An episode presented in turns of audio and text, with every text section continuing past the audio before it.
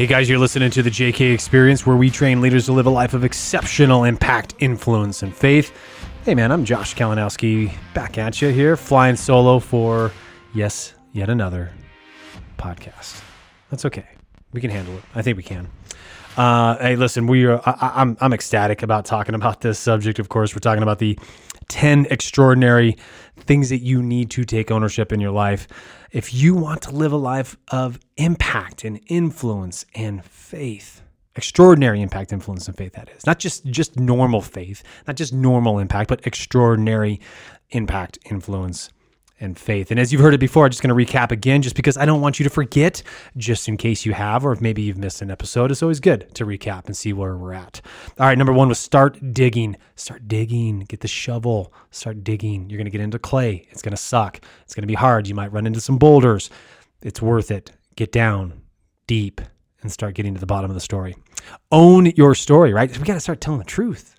You want, you want, you want to know the situation. You got to start owning the story and you got to find out the ugly truth of the matter. Give authority away. Oh my gosh, that is hard.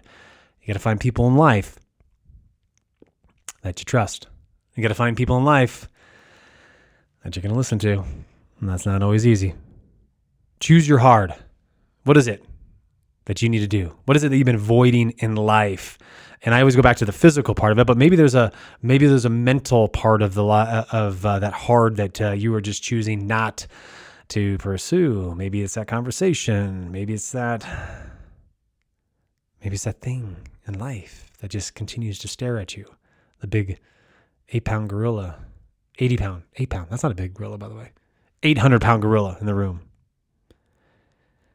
Exercise your no muscle. Oh, I gotta tell you, I love that. Love the exercise the no muscle. Once again, back on 75 hard. This is the second version. This is I don't want to say round two because it almost seems like we failed. No, this is like I you know two years later we're going and we're doing 75 hard again and exercising your no muscle is equally fun.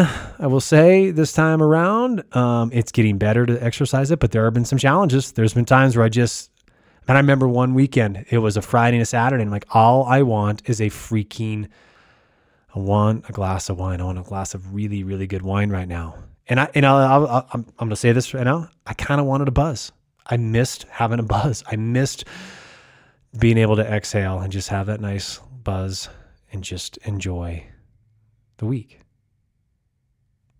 It's okay. Maybe sometime later. Cut the tether. Got to cut stuff loose, man. And ladies, I got to tell you, you can't hold on to things. You got to let it loose. Uh, move your finish line. I shared with you guys a story about moving your finish line. And uh, man, I tell you what, focus on the new finish line. Get rid of, get on the right track, and it'll be amazing what you can do in your life. And then, of course, light the wick. I tell you, I love it, love it. Light the wick, which is just get in your flame work. Do the things that you know that you desire to do. Do the things that light you on fire. Chase the stuff that burns in your soul because it'll continue to keep burning there. Even if you do everything you can to stomp it out, it will not stomp out. It'll be there. And it's just going to, it's just going to like smolder. Smolder? I don't have James here to tell me if I'm making words up or not, but just going to smolder. It will never go out. But you got to give yourself permission to chase it. Number nine, I love this one because as I was writing the book, this one came to me as well too. This was another one of those uh, I don't want to say an epiphany, but it was really something that I was like, okay, those are the words that I need to describe this chapter in my life, this time in my life, and what I needed to do, the decisions that I was making. And number 9 is get off the sidelines. Get off the sidelines in life. You know, too too many of us are bystanders. Too many of us are are sitting on the bench. Too many of us are just watching life go by, watching others become successful, watch others accomplish stuff, right? You've got to get off the sidelines in life. You got to get into the game of life, get into the game, your game, your life. I remember when I was starting Kingsman, this was about three years ago.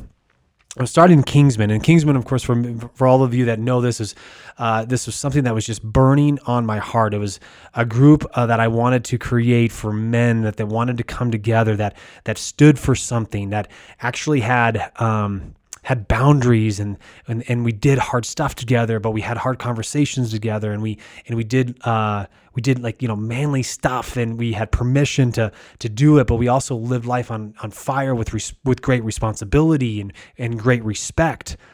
And we have these five foundations that we believe in, and we still hold true to that today, which is your faith and family and fitness and finance and your future. And they all stack on each other and they help create the model of a man and now that we've evolved into that, we've actually evolved it into man made. It's still about kingsmen. It's still about men rising up to the great opportunities and responsibilities that they've been giving and they've been given in life. And I remember this uh, just getting off the sidelines because I had been constantly praying about okay lord what do you want me to do with this kingsman? I've got the ideas i've got the i've kind of got the roadmap here. I've got the uh, you know you have given me insight to how you want me to do things and you've helped me articulate and you've really showed me the path that I should be taking. So just help me, like, just where, where, what do I go? What do I do? And I will, I, I, I still remember, I still remember sitting, I was, I was sitting at St. Patrick's church. I was, it was one of my mornings, uh, my earlier mornings. I was there and I was just uh, getting ready for the day. I was filling my cup. I was doing the things that allow me to be empowered to be the best I can for those that I get to lead and serve and, and be a part of. And it just hit me just get off the bench, dude. Just go do the thing. Take action. And it was just like one of those, uh, like just like an obvious moment in my life. Like, oh, so that that so that that's what I've been waiting for.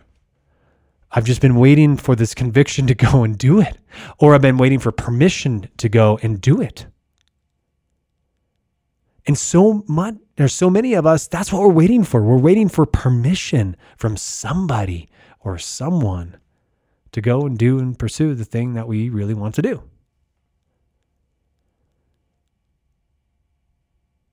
And so I'm going to give you permission. I want to give you permission to go and do the thing that you desire to do, to go chase the thing, the dream, the vision, Give yourself that gift. Now, don't be stupid and leave your job if you don't have a plan, right? Don't go and do something where you're like, well, I guess, yeah, I mean, I, I got permission, so I'm just going to go jump. You wouldn't jump off a cliff without a parachute. I'm not asking you to do that. But what I'm saying is that when you have the plan, when you have the vision, when you know you want to pursue it, when you've got counsel from people, when you literally go through every single one of these steps that I keep talking about, right? Start digging. What is the true thing you want to talk about or what do you want to take ownership of? What's the true story? Why do you want to pursue this? Have you given authority away? Are you listening to people in your life? Have you done the hard things in order to prepare for that next chapter of your life or whatever that is that you want to pursue?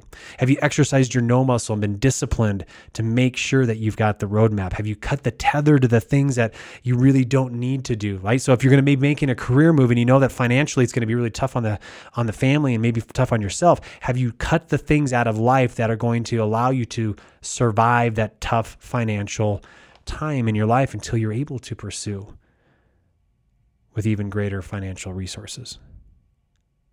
Have you moved the finish line? Have you made sure that you've got that wick lit? But you got to get off the sidelines. You got to take action. You got to take action and pursue the things that you know that you have a desire in your heart. I remember when Andy Stanley, I was listening to him talking about purpose. And he still has one of the best definitions that I've heard about purpose. And purpose is found when you discover the burden in your heart and how it aligns with the talent that you have and an opportunity that you see. And when when I heard this definition, it just perfectly aligned with this burning desire that I had in my heart for what Kingsman stood for. I had this burden for what men were going through in life because I had been going through the same stuff for years. I had this burden because I didn't have a roadmap. And as much as I tried and I and I journeyed and I participated in and I bought programs and I and I went to places, none of them were fulfilling me. Yes, they were giving me insight. Yes, they were tooling me. Yes, I was getting educated uh, as a as a as a better man. There's no doubt about it. But none of it was giving me what I knew I was after.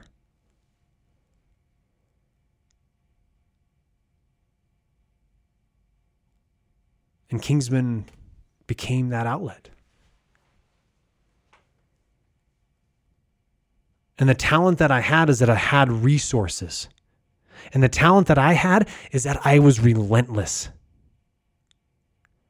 I was relentless in my pursuit. I am still relentless in my pursuit, still with that mission.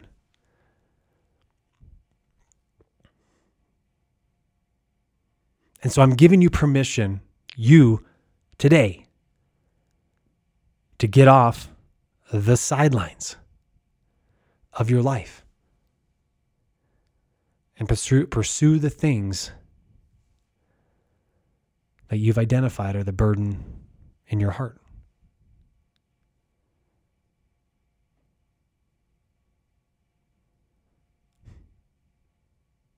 Hmm.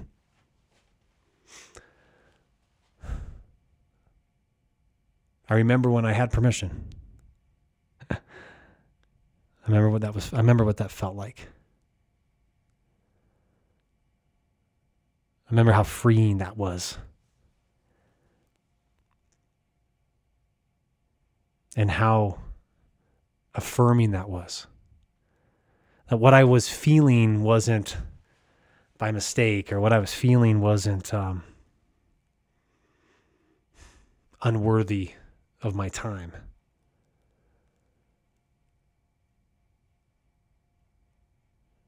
When I had permission to pursue it,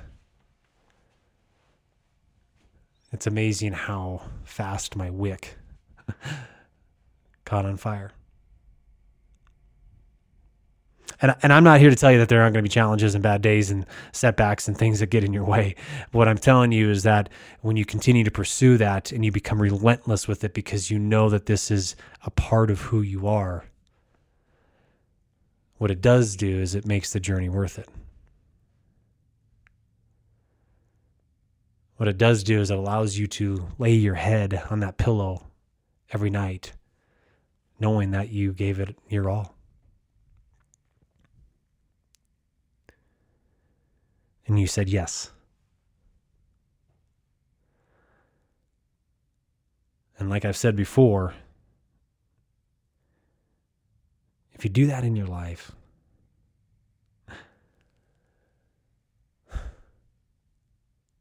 you're not going to live with regret.